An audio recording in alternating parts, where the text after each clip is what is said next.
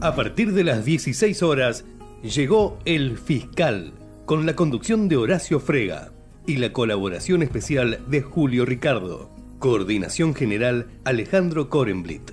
Hasta las 17, 60 minutos de comunicación y convivencia. El Fiscal, del tiempo de la verdad. Tengo marcado en el pecho todos los días que el tiempo no me dejó estar aquí. Una fe que madura, que va conmigo y me cura desde que te conocí. Tengo una huella perdida entre tu sombra y la mía que no me deja mentir. Soy una moneda en la fuente, tú mi deseo pendiente, mis ganas de revivir.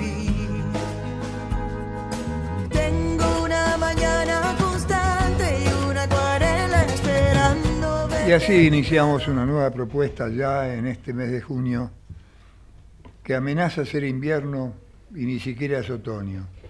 Estamos padeciendo o no.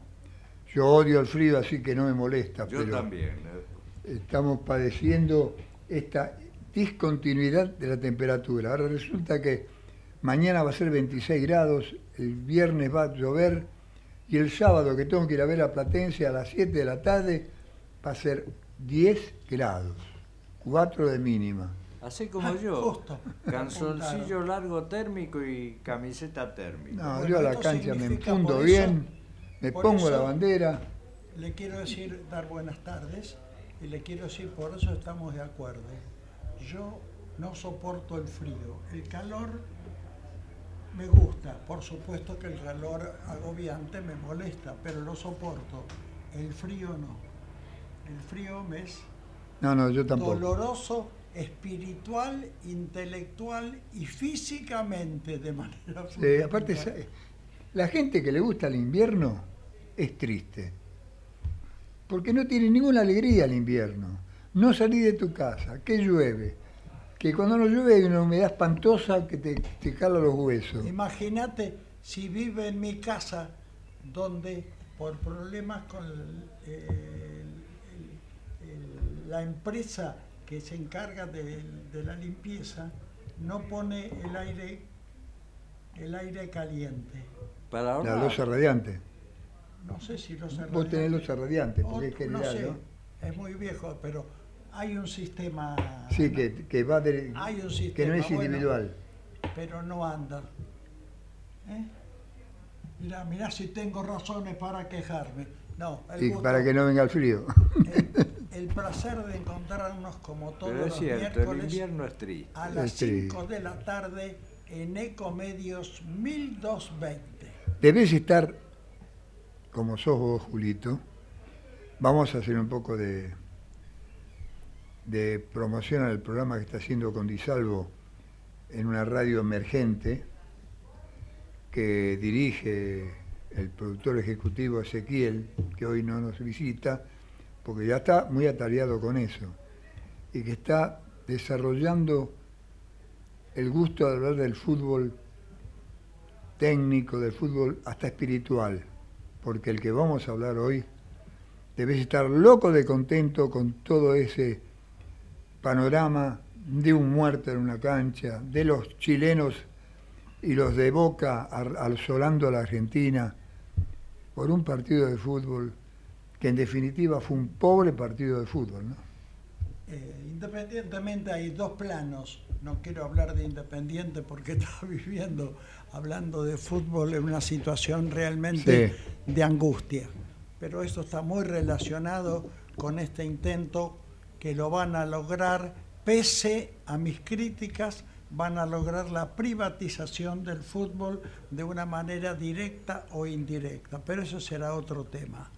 Eh, les quería decir que ayer Boca ganó y Boca ganó bien, pero jugó muy mal, Ah, jugó muy mal. Juega mal porque se meten por un problema absolutamente táctico y porque no hay buenos jugadores.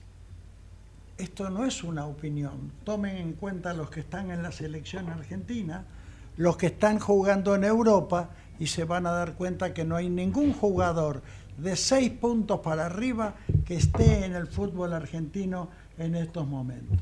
Para, corroborando esto, para colmo de ese equipo mezquino en, capacidad humana o individual, se le lesionan tres jugadores. Exacto, eso le ocurrió a Boca. Me había eh, magnificado la presencia de Almirón, cuyo equipo había ganado tres partidos consecutivos y, e intentó en el último algo que no le salió bien, juntar a Benedetto con el uruguayo Mariategui ese, ¿no? Sí, juntarlo a los dos y, Meritelli. tra- y trabajar con dos delanteros de punta. Me sorprendió porque había destacado y elogiado el elogio de Almirón cuando lo colocó a Advíncula, marcador lateral derecho de Boca, lo colocó como delantero o como volante anticipativo.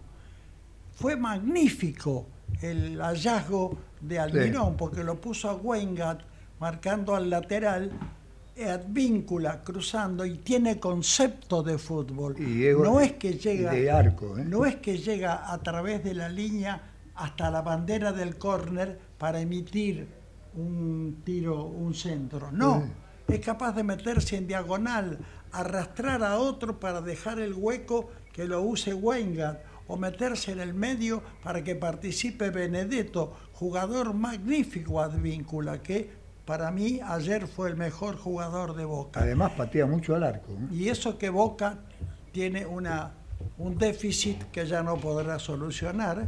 Villa, para mí de los mejores jugadores de Boca, no jugará nunca más en Boca. Insisto, ustedes si me han escuchado antes saben que aprobaba decididamente la actitud de Boca que mientras estaba denunciado, Boca lo hacía jugar. En el momento en que la justicia lo condenó, a partir de ahora hay otros momentos, pero la justicia lo condenó, al día siguiente lo separó del equipo. Y ya está en Colombia. De la misma forma que me parecía magnífica la actitud anterior, me parece magnífica la actitud posterior. Pero futbolísticamente, Boca con Villa por la derecha, con Advíncula moviéndose de esta manera, con Paul Fernández, con Varela, tenía algunas variantes para en la mitad de la cancha poder generar, poder pensar fútbol y no usar solamente los laterales para los centros. Ayer Boca no encontró la manera, por más que Boca jugó un 4-4-2. Me sorprendió que colocara a dos delanteros de punta, mientras Colo Colo jugó con cuatro defensores, cinco volantes y un solo delantero. En el segundo tiempo, Boca estaba ganando por 1 a 0 y obviamente se replegó uno veía el partido, lo he visto por televisión, y veas que la cancha de eh, Colo Colo quedaba vacía. Estaban todos, menos el arquero, jugando en terreno de boca, pero Colo Colo tampoco tuvo eficiencia Sí, sí. para aprovechar eso. Boca defendió mal, pero defendió. Bueno, en un partido de ba- muy bajo relieve técnico, Boca ganó, era imprescindible este resultado para que permaneciera en la carrera de la Copa Libertadores de Ya América. está clasificado, ¿no? Para octavos. Tiene que esperar, sí, pero aparte tiene un encuentro eventualmente fácil. Sí. Entonces eh, tiene muchas posibilidades. El que está complicado es River. River juega esta noche. Era a principio a las 8, no sé por qué lo han puesto 8 y media. River juega contra Fluminense. El equipo brasileño lo goleó Un en el karma para partido de River. ¿Cómo? Un karma para River. Sí, vamos a ver cómo resuelve el tema eh, de Micheli para enfrentar a Fluminense en la cancha de River. Por supuesto, todo vendido, la justicia aceptó, Habilitó la aceptó las pruebas que presentó River y, la, y, la, entidad que se encarga de la seguridad deportiva y habilitó el sector de tribuna donde tuvo este accidente terrible Pablo Manuel Serrano, que se murió cayéndose de una tribuna. Estaba jugando River con defensa, ¿no? Estaba jugando River, a los 25 minutos se suspendió el partido, fue tremendo el dolor. Lo que más dolor me causó, primero mi pésame a toda la familia de Serrano, es la expresión a través de las redes sociales de la hija. Que había ido a la cancha. De la hija de Pablo Manuel Serrano. Estaba esperando en el colectivo la llegada de su papá y ahí se entera que la persona que había muerto era su papá. Y en sus redes sociales expresa su tremendo dolor y el tremendo dolor por las tonterías, según declara textualmente en Twitter, que se están diciendo que se había suicidado. No, para nada. Que se había. Todavía esto se está investigando. No se sabe qué es lo que ocurrió.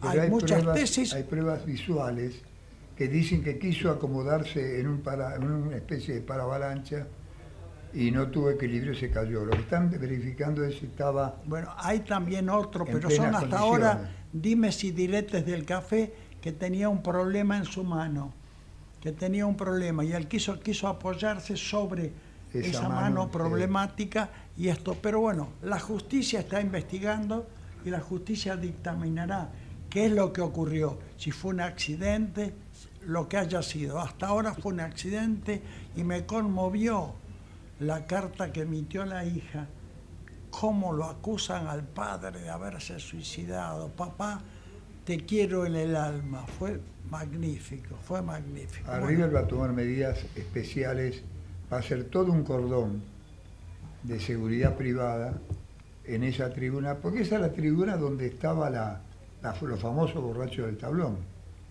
que después eh, le prohibieron entrar con las banderas y toda esa historia. Exacto, bueno, eh, va a jugar contra Fluminense, vamos a ver si va a jugar con dos delanteros de punta o solamente con Beltrán puede jugar con Borja y Beltrán de punta si se maneja con cuatro volantes.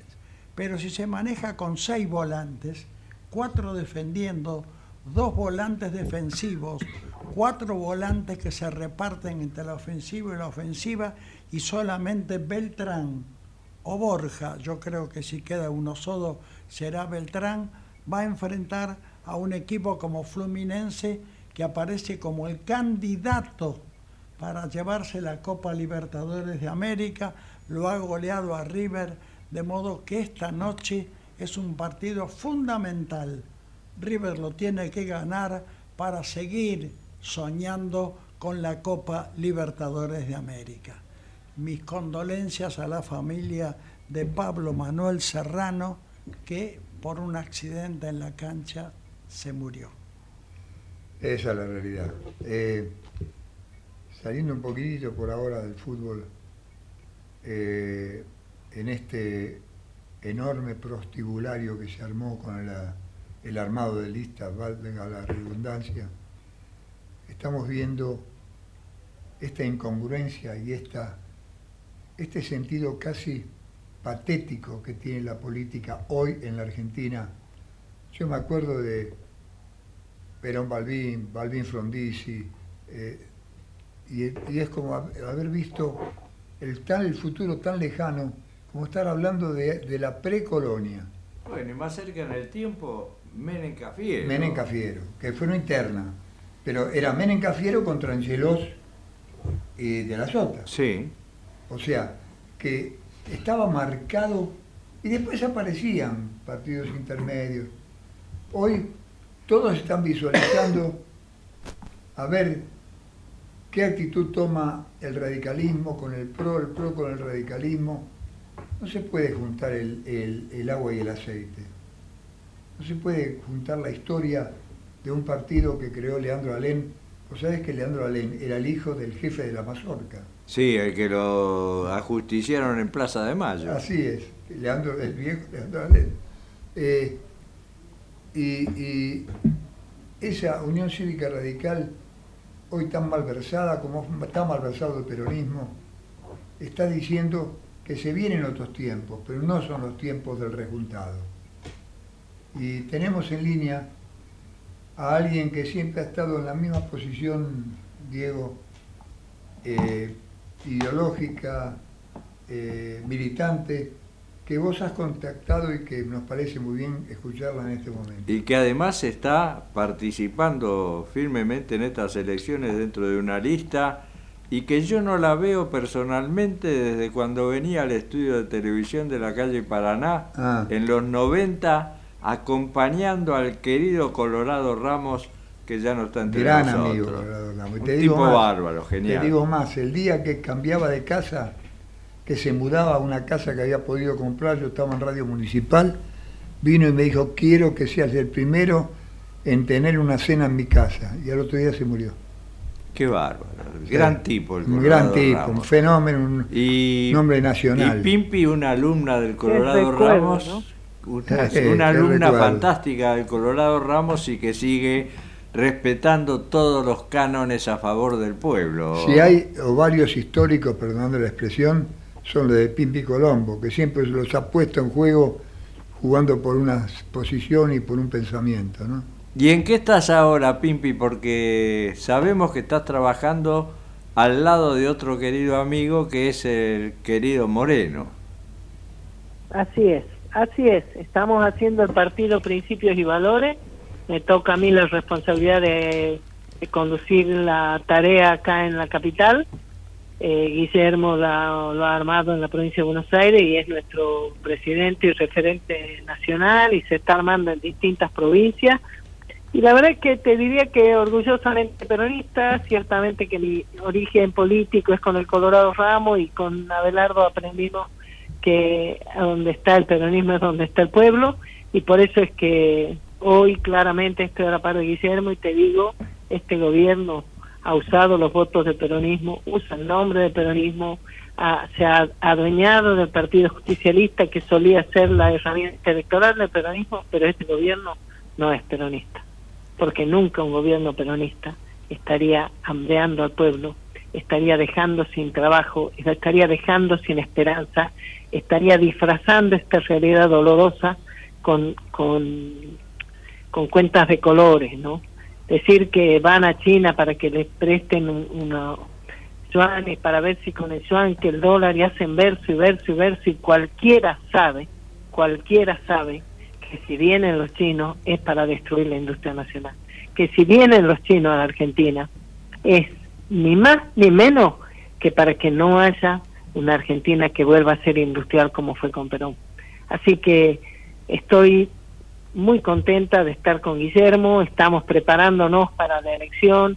Eh, en principio, si todo camina como estamos programando, me va a tocar a mí encabezar la lista para, para el Congreso Nacional, para diputados en la capital, y lo voy a hacer con mucho gusto, porque creo que la discusión nacional hoy requiere una mirada muy especial, con toda la complejidad y con todo el amor al prójimo que, que claramente tiene que tener la política, porque si no, ¿cómo, ¿cómo vos vas a cambiar las cosas? ¿Cómo vos vas a poner el, el mundo sobre sus pies estando todo tan pata para arriba si no es mirando lo que tu pueblo necesita y si no es poniendo todo tu mejor esfuerzo, lo, lo que mejor hagas, lo que mejor conoces, lo que mejor sabes precisamente para que se recupere el trabajo? Para que se recupere la dignidad de poder comer con tu familia y no salir a celebrar que inauguras comedores. Pero, pero además, eh, Pimpi, eh, este partido en el que estás vos acompañando a Guillermo Moreno es el único que tiene un plan de lo que hay que hacer económica y socialmente en el país. Exactamente, exactamente. Mira, eh, obviamente que Guillermo y Pablo Chaliú y la Beatriz Paglieri y, este, y los compañeros, y Walter Romero y los compañeros que han, elaborado como especialistas el, plan económico, también a partir de su experiencia y su experiencia de gestión y de vida y de sus propios, bueno, de todo su propio desarrollo personal con sus negocios, con la comprensión de cómo funciona tanto el mundo como los, negocios de cada día. Eh, y efectivamente nosotros tenemos el orgullo de poder decir que hay un plan, un plan económico para salir de esta decadencia a la que nos viene sometiendo desde hace ya casi una década, de esta década perdida, que lastimosamente, después de haber tenido una década ganada, ¿y por qué una década ganada? Porque teníamos trabajo, porque mejoraban nuestras condiciones, porque podías este, mejorar en el laburo, porque podías mejorar en tu casa, porque podías agregar una pieza, porque podías pintar, comprarte una moto, cambiar el auto, podías tener tantas expectativas y posibilidades y reunirte con tu familia alrededor de la mesa, y por eso fue una década ganada, porque fue para el bien de la patria, porque fue para el bien de nuestro pueblo. Y después de eso empezó a volver la, la lógica de la especulación, de ese capitalismo que es eh, destructivo, que es destructivo en lo material y es también destructivo en lo espiritual, es también destructivo en lo espiritual, te quiere privar de todos tus valores, te, te, te quita las palabras, te, mira vos, me, parezco, bueno, tengo un poco más de pelo, pero digo, parezco Lito Nevia, ¿visto? las palabras. No, déjalo, déjalo a Alberto Fernández con Lito Nevia. Déjalo a Alberto Fernández que cante la balsa. Es verdad. Así se va a hundir con la balsa. Es, verdad. Es... Horacio Frega otra vez. Sí. Tengo una pregunta. ¿Cómo estás, Horacio? Bien, querida, bien. Sí. Tanto tiempo. Tengo una dos preguntas. Una, ¿cómo es que Víctor Ramos no milita con ustedes? Y se ha alejado tanto del pensamiento del padre. Mi amigo Víctor Ramos. Ah, es un amigo, absolutamente. Sí, es mi amigo, lo quiero mucho, lo quiero mucho. Pero... Para mí también, para mí siempre es un amigo y cada vez que... Eh, mira, justo el otro día estamos haciendo un libro del de, sindicato de ama de casa Ah. y lo llamé para pedirle una ilustración de Ana Ah. Chacosa, que es una gran compañera nuestra salteña. Y- Y mis compañeras las llamé a la de Tucumán, a la de Rosario, a la de Misiones, y, y yo misma, no teníamos el libro, lo, ha visto tanto prestar los libros que querés que después no los tenés, ¿no? Claro. Y, y Víctor me lo, y Víctor este, le escaneó la tapa para que le- lo que yo le pedí me la mandó, es un amigo. Es un y lo último que yo sé en materia de política es que él estaba a la par de Bonetti en la UOM. No sé bien en qué andan ahora, no sé la verdad. Bien. y- Pero bueno, creo que este este tiempo ha sido un tiempo de, de mucho oscurantismo mucho para el pensamiento mucho- nacional. Mucho tamiz. Este, la Pues- segunda, hablando del oscurantismo, si hubiese lo que se presume una derrota del oficialismo, eh, y que puede ser catastrófica, yo te pregunto, ¿no es hora Sí, de que se junten, que se junten todos los peronistas que andan, eh, eh, hicieron ese cien pies, que todos tienen la pata peronista, que nos juntemos todos y vayamos a buscar el partido, a recuperar el arma, porque Perón nos dio el partido peronista, pero el partido peronista está proscripto, el arma que nos dio para ir a elecciones, nada más que para eso, y de que dejen de utilizarlo de esta manera tan deshonesta, cuando no cumplen ni una de las propuestas del general Perón y son so- absolutamente socialdemócratas y alfonsinistas. Así es, exactamente. Bueno, de alguna manera eh, surgió una expectativa que todavía no sabemos en qué va a derivar cuando por primera vez en la historia, lejos de darle la representación para armar la política electoral al presidente del PJ, se la dieron al presidente del Congreso, el compañero gobernador de Formosa, el compañero Ifrán. Así que nosotros tuvimos, tenemos una cierta expectativa de que pueda haber esa voluntad política que vos decís, de juntar, eh, eh, ¿no, Horacio? Que de juntar Sí, sí. al peronismo y generar, sea a través de una paso, sea a través de un consenso, O una pero sea interna. sobre todo a través del, claro, a través del, del compromiso de volver a, a ofrecerle al pueblo la esperanza del peronismo, porque mira, el otro día estaba mirando y pensaba, eh, los que dicen que nosotros atrasamos, que hablamos del 45, yo decía, no, el peronismo no está en el pasado, está en el futuro, está en el futuro porque es lo que nuestro pueblo necesita, energía barata para que la producción sea competitiva, alimentos baratos para que el trabajador el sueldo le alcance, no solo para comer, sino para vestirse, para mandar a los chicos, además de la escuela, alguna otra actividad, aprender un idioma, danza, fútbol, a, a, convivir, a tener vacaciones, ¿verdad? Y eso, solamente eso te lo puede dar cuando vos tengas, tenés un plan que permite pensar y trabajar otra vez por la grandeza de la patria. Por eso nosotros con el Plan Económico Peronista lo que decimos es que tiene que haber una ley de arrendamiento rural para la zona núcleo de la Pampa Húmeda que permita que las retenciones, que digamos que toda esa ganancia extra como renta que tienen los propietarios de la tierra que no invierten, que no producen, que no trabajan, solo tienen un título de propiedad como en la como en la época feudal, no, o sea, como precapitalista, por supuesto preperonista. Y entonces que ellos, por primera vez en tantos años de historia argentina, de esta joven patria nuestra, pongan el esfuerzo patriótico, porque sabes que algunos no se dan cuenta de que estamos en un proceso de riesgo para la patria, que tenemos al, al, al mundo eh, organizándose para defender las naciones, para defender su propio, su propio espacio y su propio trabajo.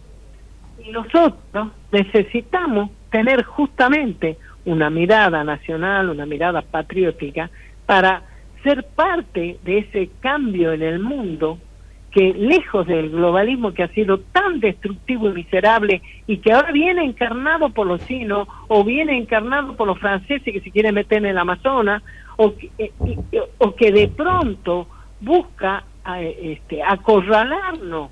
Yo pienso, cuando en Chile se habla de si la, la Patagonia tiene que seguir siendo nuestra, cuando los ingleses quieren tener pretensiones sobre, eh, sobre la Antártida y cuando acá el gobierno argentino se dedica con una chapucería que da vergüenza ajena, se dedica a decir que van a ir a, a traer sin condicionamiento apoyo una, unos préstamos por parte de los chinos, sin condicionamiento, ¿sabe cuál es el primer condicionamiento?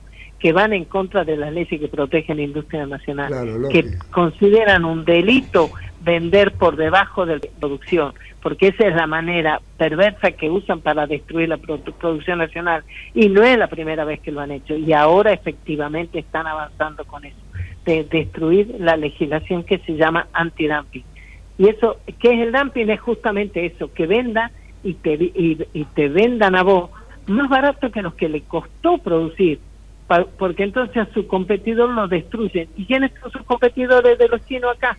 Nuestros nuestro empresarios, grandes, pequeños, medianos.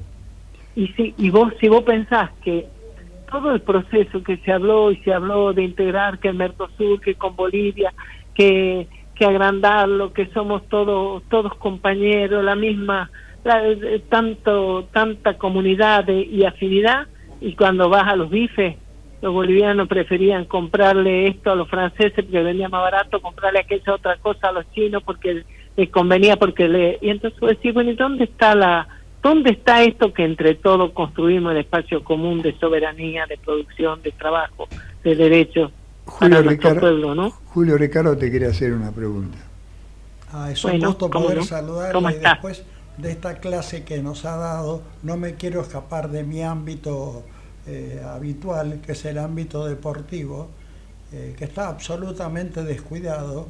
Quería saber su opinión sobre el desarrollo del deporte como elemento educativo y fundamentalmente el crecimiento del fútbol femenino, que ha sido un fenómeno espectacular en el mundo del Ecuador para arriba y en la Argentina nadie se ha preocupado de lo importante que es el fútbol con las mujeres. Mira vos, mira, eh, las dos cosas que vos decís. Por un lado, el tema del deporte. El deporte, la música. Vos sabés que ustedes han empezado esto con, con perdóname, te voy a hacer una digresión, ¿no? Ustedes han empezado esto recordando que yo me formé con el Colorado Ramos, ¿no? Eh, eh, años antes que el Colorado se muriera, por ahí sería el 91, no me acuerdo muy bien, eh, el Colorado decía asiduamente que las escuelas debían cerrarse durante dos años para que todos los docentes se pongan a repensar un sistema educativo que se ponga al servicio del desarrollo de nuestra patria, de eh, nuestro pueblo. Sí, me acuerdo. Y entonces un día yo le digo, ay, Colorado, sobre que nos sobre que nos protestan por derecha y por izquierda, por arriba y por abajo, que nos pelean de todos lados, usted ahora le viene a decir a la familia que quiere que sirva en la escuela. ¿Y qué va a hacer la familia con los hijos? Le digo yo, ¿no? Yo a su vez, como madre de hijos pequeños, más o menos, adolescentes, chicos en esa época, y entonces el Colorado me dijo, pero no, Pimpi, que cierre la escuela en el sentido de que toda esa cosa académica, cartonada, universalista, lejos de lo, del sentido de lo nacional, se, se ponga a reflexionar y que los chicos tengan deporte, música, plástica, todos los días y se desarrollen. Y yo pensé, si se atreviera uno a hacer una revolución educativa y hacer eso, acá al revés ha venido Macri a la ciudad y ha destruido y ha arrasado, por ejemplo, con las orquestas juveniles. Bueno, vos me preguntabas de deporte, ¿no? Pero, pero a mí se me mezcla todo eso, porque es esa posibilidad de formarnos como personas, como seres humanos íntegros, que no, que no es solamente lo que teóricamente alimenta nuestra cabeza, ya hasta le están dejando de alimentar porque si te has dado cuenta que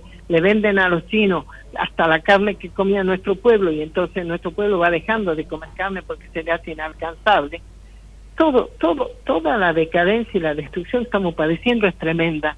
Y yo pienso que esa, esa referencia al deporte, esa búsqueda de los clubes, te voy a decir una idea que tiene un compañero nuestro que la está desarrollando, que tiene que, está vinculada con la utilización de la, de la costanera norte acá en la capital. Has visto que hay todo un debate y, y un falso debate entre oficialismo y oposición en la legislatura de la ciudad respecto de qué hacer ahí en la costanera norte y se han hecho eh, audiencia pública y todo eso. Y sin embargo las discusiones son más o menos sobre lo mismo. Y mi compañero, ¿sabes qué dice? Lo él dice que en toda la costanera lo que habría que hacer es hacer acuerdo con todos los clubes que hay en la ciudad y que se haga deporte náutico, que nos apropiemos del río de una manera activa, positiva y formativa para nuestros jóvenes y de integración para toda la familia. Y me pareció una idea extraordinaria.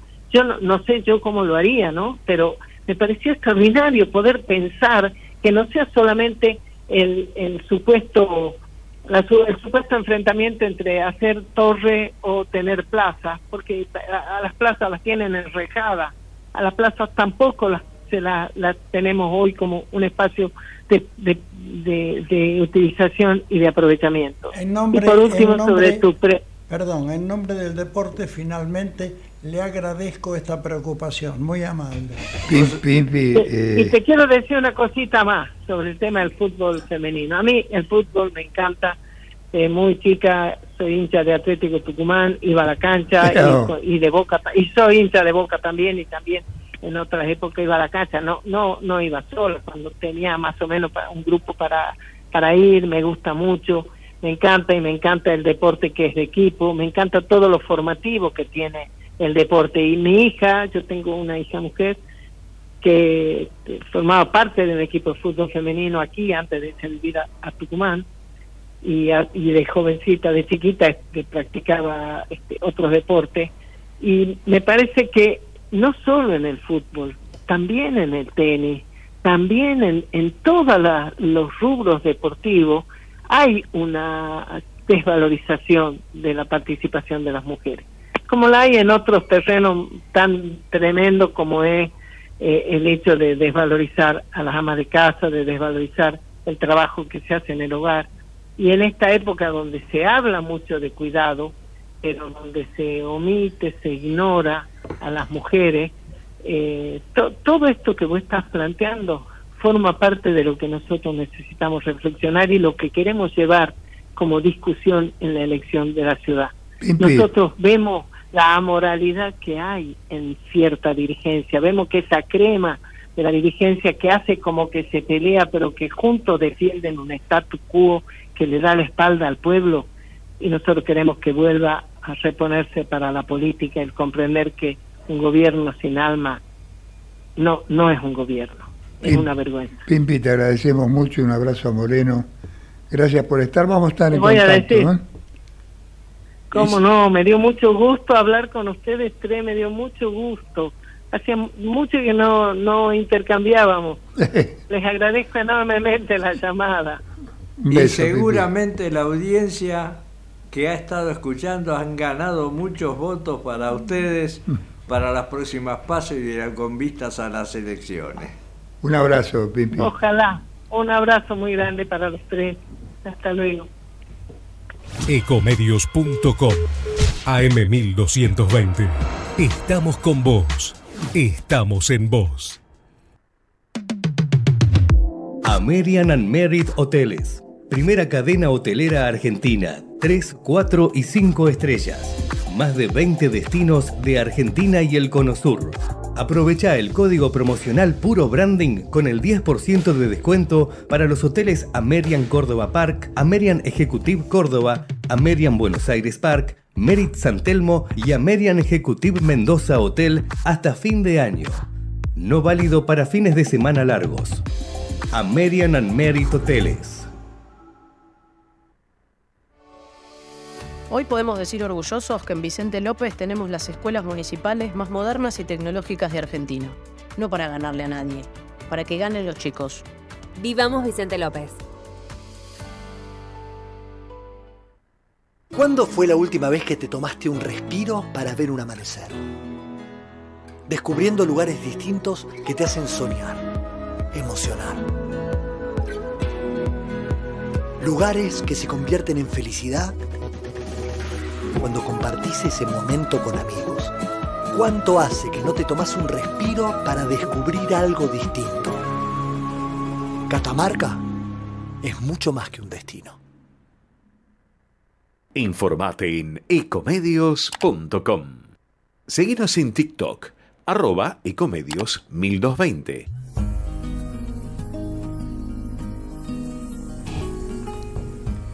Y bien, estamos en el aire 1738, Julio Ricardo.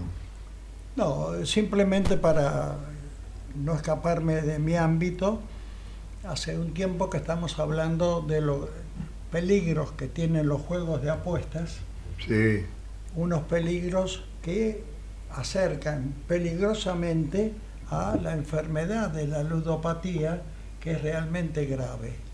Es impresionante la cantidad de jóvenes, de adolescentes que se meten en las redes sociales para jugar y aprovechar el desarrollo del fútbol. Esto pasa en la Argentina y en el mundo entero. Pero para hacer un acercamiento nada más que a Sudamérica, mientras tanto les digo que en Inglaterra, en Inglaterra, los ingleses a partir del próximo el campeonato tienen prohibido absolutamente usar publicidades de juego en las camisetas y en las promociones en las promociones del fútbol Me parece porque muy bien. se han dado cuenta de esta gravedad. Mientras tanto, y esto no es opinión mía, sino es del señor Dennis Hill, que es un canadiense que ha estado investigando sobre el tema, hay escándalos ahora por sobornos a propósito de esta multiplicidad de juegos. En Brasil hay ocho jugadores juzgados por acciones de juego por dinero. Hay un argentino que está jugando ahí, a quien no puedo eh, eh, precisar exactamente, que se llama Kevin Lomónaco, que es un argentino Un que marcador. se hizo amonestar adrede por 13 mil dólares. Es un marcador no de le punta. estoy haciendo una acusación. Esto es un señalamiento de un señor Dennis Hill, que es un experto en este tipo de situaciones. Brasil y Argentina, el tremendo problema que tienen es en las divisiones menores y en el ascenso, no tanto en primera división, a pesar de que hay jugadores de un equipo de fútbol que no se ha precisado que han sido tentados para jugar y han hecho la denuncia. Mientras tanto, recuerda Denis Hill que el porvenir, equipo argentino, sancionó, expulsó a siete jugadores por eh, alterar acciones de juego simplemente por dinero. Villadalmine también ha sufrido este tipo de circunstancias. Mientras tanto, siete jugadores expulsados, lo que está ocurriendo en Brasil, no estoy acusando, estoy hablando de cosas concretas y juzgadas, juzgadas. En la Argentina, tengan en cuenta, ¿saben cuántas casas de apuestas se han habilitado en los últimos dos años? 150 cajas de apuestas a propósito de este desarrollo tremendo, porque se puede apostar a los 20 minutos, a los 30 minutos, si hacen un gol, si hay expulsados, si, Si hay no. córner, si hay gol. Bueno, y esto ha promovido una seria preocupación ya en Europa. Los ingleses, les insisto, que han prohibido en los equipos de fútbol. Pero además es historia, Julio, que cuando hay miseria aumenta la El gente juego. que juega para tratar de conseguir unos pesos extra. Bueno, en este momento el fútbol se ha expandido de tal manera que no lo pueden contener ni siquiera en Asia y en África. A punto tal, señala también Dennis Hill, que la plata no se queda en Ezeiza. La plata pasa por Ezeiza. Todo el negocio futbolístico lo manejan en la Argentina también multinacionales, desde todo punto de vista, desde todo punto de vista. Eh, pero por ejemplo, esto es cla- claro, para no quedarme solamente en el palabrerío, en, en el juego de, de encuentros de detalles, la Argentina va a jugar dos partidos amistosos. ¿Y los va a jugar dónde? En eh, los dos partidos amistosos los va a jugar en Yakarta y en, y en, en Beijing. En Yakarta y en Beijing lo va a jugar. Son los únicos encuentros de fútbol donde participó directamente la Asociación del Fútbol Argentino. Todo lo demás, Copa Libertadores incluida, lo manejan, lo manejan capitales, capitales extranjeros. A punto tal, y esto ya es intervención directa, que la final de la Supercopa, la final de la Supercopa es, se va a jugar en Abu Dhabi. Se va a jugar la Supercopa Argentina. La final se va a jugar en Abu Dhabi, porque como señala este señor, la plata no pasa por esa isla. Hay que ir a buscarla, hay que ir a buscarla al exterior. Sigue de largo por el De modo que estamos ante la invasión de una manera de sentir, de vivir, de manejar económicamente distinta a los que estamos acostumbrados. Yo estoy de acuerdo absolutamente con el progreso, me encantan las nuevas generaciones, algunas cosas me gustan más que otras, otras no me gustan, pero me encanta, me encanta el progreso, pero también debo señalar esta enorme preocupación que aparece sobre las cajas de apuestas en la República Argentina. Piensen ustedes que el campeonato argentino está auspiciado por una casa de apuestas. Hay nuevas generaciones y nuevas degeneraciones también. Ese es el problema. Bueno, pero además, eh, las bancas de juego son todas del exterior. Do- Todo esto empezó en Japón, que construyeron un rascacielos Pero acá ya, se- todo de acá apuestas. ya, antes que fuera oficial, yo conozco gente que ya estaba jugando. No, sí, por supuesto. Estaba jugando por internet al exterior. Al exterior Sí. poniéndola a través de, Ahora, de cuentas offshore. Como tantas veces hemos hablado, ¿quién controla lo que se recauda con todo esto? Nadie. ¿Quién controla? ¿Cómo sabe lo que se recauda en el barquito, en el hipódromo de Palermo? No tenés idea. Y lo que se recauda con este juego, cuando, ¿qué vas a investigar? Cuando la camiseta argentina lleva la marca, la, la- la- la propaganda de una empresa de juego. Pero además el impuesto. De River y de Boca, si no me equivoco. El impuesto al darles- juego. Para darles un dato, en Beijing, donde va a jugar la selección argentina un partido amistoso, la entrada más cara cuesta 675 dólares. Ya está todo agotado y en la reventa se están vendiendo, esto es en China, 2.700 dólares. Un millón de Por pesos. favor, de 670 dólares que cuesta la entrada, porque va a estar repleto el estadio. porque estas son dos búsquedas, una la inmediata y otra la explosión del fútbol para llenar todo Oriente, que era un mundo ajeno al fútbol, para llenarlo de fútbol y lo están logrando. El negocio es algo francamente impresionante. No hay estadísticas, hay solamente insinuaciones de los millones de dólares que se están moviendo alrededor de todo este hermoso juego del fútbol que alguna vez soñamos para sacar a los chicos de la calle. Como decía el general Perón, el juego es el impuesto al boludo, porque por uno que gana, 100 pierden. Y vos ganás. Y además vos vas a jugar a la lotería, cualquiera de la que quiera. Cuando compras el boleto ya te sacaron un 33% de, apuest- de impuestos. Y si ganás y cobras, te sacan de nuevo el 33% del total de lo que ganás. Pero Aparte, en esto de los juegos, aún en los familiares, hay una frase que cuando era chico yo escuchaba siempre. De enero a enero Gana el banquero. siempre gana el Claro. banquero. No sé si será cierto. Es cierto, Pero totalmente. esto lo escuchaba de chico. De enero a enero siempre gana el banquero. Te digo otra frase, ganamos, perdemos, siempre perdemos. Sí. Porque por una vez que ganás, perdiste 50. No, además, si vos mirás en el casino del barco una mesa de apuestas, hay ocho tipos sentados jugando. Uno acierta, los otros siete pierden. Claro. Ahora, yo te voy a decir una cosa. A ver. Eh, el juego es una enfermedad, porque el, el juego Es te un lleva, vicio, como el pero alcohol. te como- lleva a la ludopatía y después se transforma en un juicio, en un- No es inevitable. ¿eh? es, evita- es evitable. Perdón, es quiero decir- evitable. quiero decir que el bebedor social, el abundante bebedor social de alcohol, no es un alcohólico. No, no. El alcohólico es, se transforma por exceso El que no tiene límites. porque no tiene límites y aparte condiciones personales de salud. Claro. Con el juego también. No estoy señalando que todos los jugadores No, son no. ludópatas. No, son adicciones. Hay muchas mujeres que van y juegan 10 pesitos, 20 pesitos en la quiniela. La quiniela es el único juego que no te saca impuestos.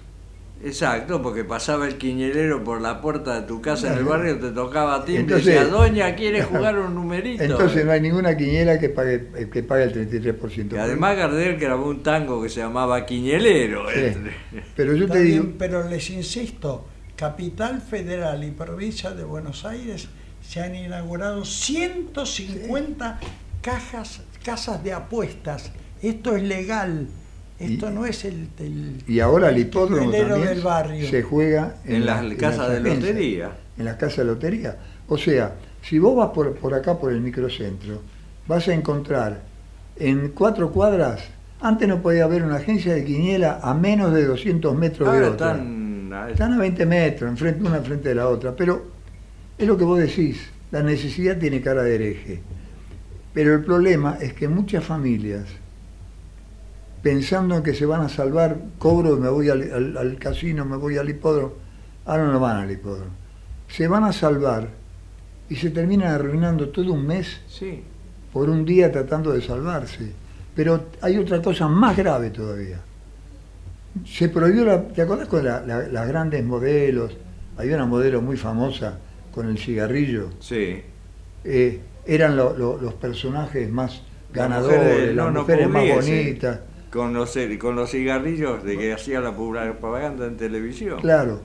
Ahora yo te digo una cosa. Se prohibió la propaganda del cigarrillo, bajó el consumo.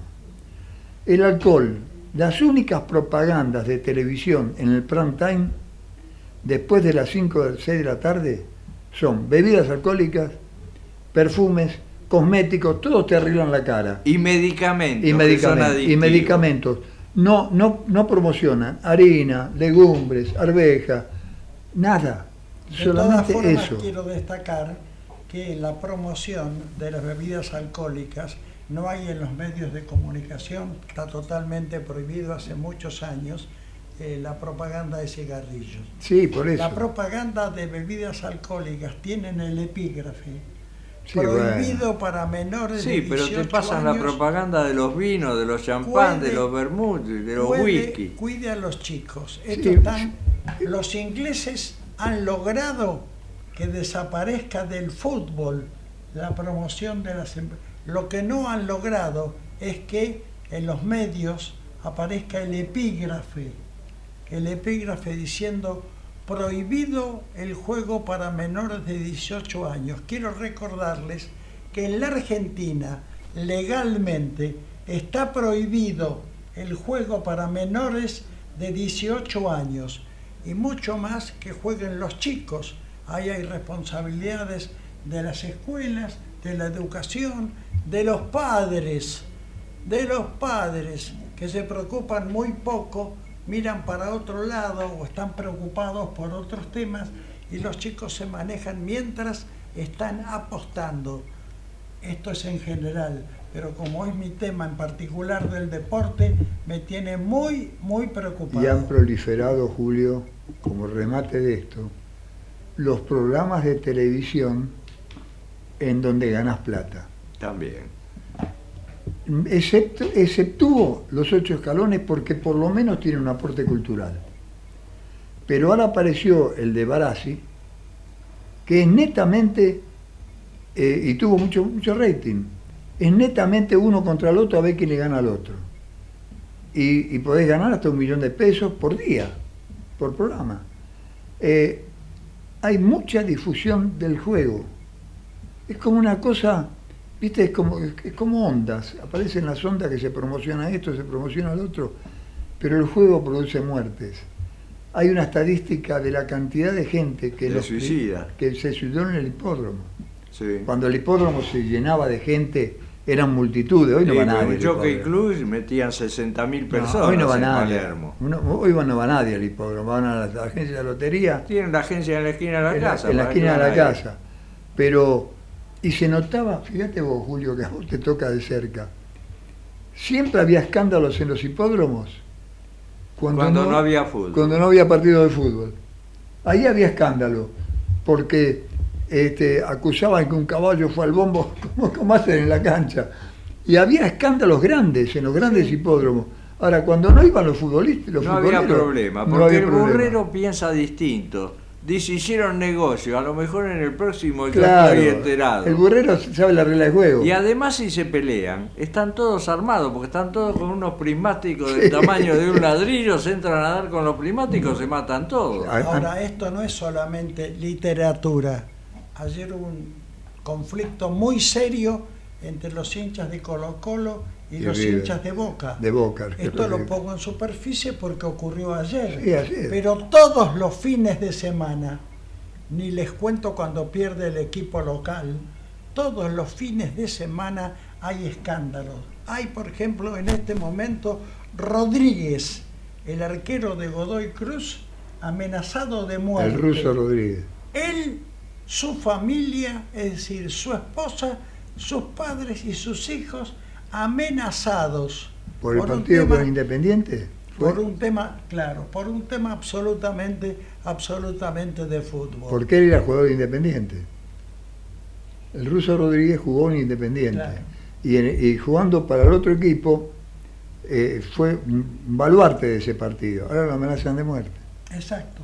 ¿Por qué no amenazan de muerte a los que lo fundieron a Independiente? A eso no los toca. Ah, no, esos son intocables. O algún político que se afanó todo. Estoy Claro. esperando, hace muchos años que hago, no una apuesta, un juego con una sonrisa, alguien que aparezca, un jugador de fútbol, dirigente o hincha o director técnico, cuyo equipo gane y que señale cuántos errores tuvo el árbitro y esos errores nos permitieron ganar. En cambio, les puedo dar miles, vean lo que le estoy diciendo, miles de equipos que han perdido. eh. Bueno, para no irme más lejos, le hago la sonrisa a Almirón, el técnico de Boca.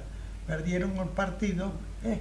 siempre los árbitros contra nosotros, siempre en contra nuestro. Y todo lo que juegan con Boca dicen al revés. Todos, todos los que pierden, todos los que pierden, miran, no, ay, con estos árbitros, y con estos... Yo te digo una cosa. Evaluemos que puede haber árbitros de poca capacidad, no de mala intención. Ay, como jugadores también de poca Claro, el jugador A se ver si- frente al arco, no, iba al bombo porque las apuestas, claro, porque no. uno que pateó un penal y lo tiró afuera. Pero le podemos eso. echar la culpa a un hombre de la fusiladora que fue el que inventó el escolazo en el fútbol, Paco Manrique, El cuando inventó el PRODE. Ahora, lo que se jugaba en el PRODE. Era fortuna. Vos sabés que mi, mi hija... Pero antes El del paraguayo que se ganó como 60 millones de fundió una Pero antes, pero antes del prodio oficial, Estaba se PRODE. jugaba en La Polla. La Polla, la Sí, Polla. en el bar de la La esquina de tu casa. Donde aparecían los circunstanciales, lo- los vivos de la calle, lo- lo- lo- los amigos entre ellos, que jugaban exactamente lo mismo. Ahora siempre se jugó. No jugábamos a Local, la figurita. empate o visitante. Sí. Pero ahora Y a el la juego bolita, en el fútbol todo se jugaba no es- por algo. No es local, empate o visitante. Se hace un gol a los 34 minutos, Sí. si lo expulsan, se hace un gol de tiro libre. Sí, hay un cambio, es, cualquier cosa. es un abanico de posibilidades. Está, está la gente viendo en cualquier lugar del mundo, ¿eh? No estoy hablando solo de la Argentina. No, no, es, mundial. Están viendo, van 38 minutos del segundo tiempo y alguien apuesta, va perdiendo un equipo 1 a 0, lo empatan. Y apuesta. Además te aceptan empate. lo que vos quieras jugar. Pues van a chequear al bar y yo llamo por teléfono y le digo, juego a que el bar anula el gol. Si no lo anula, pierde. Si lo aprueba, gano. Exacto.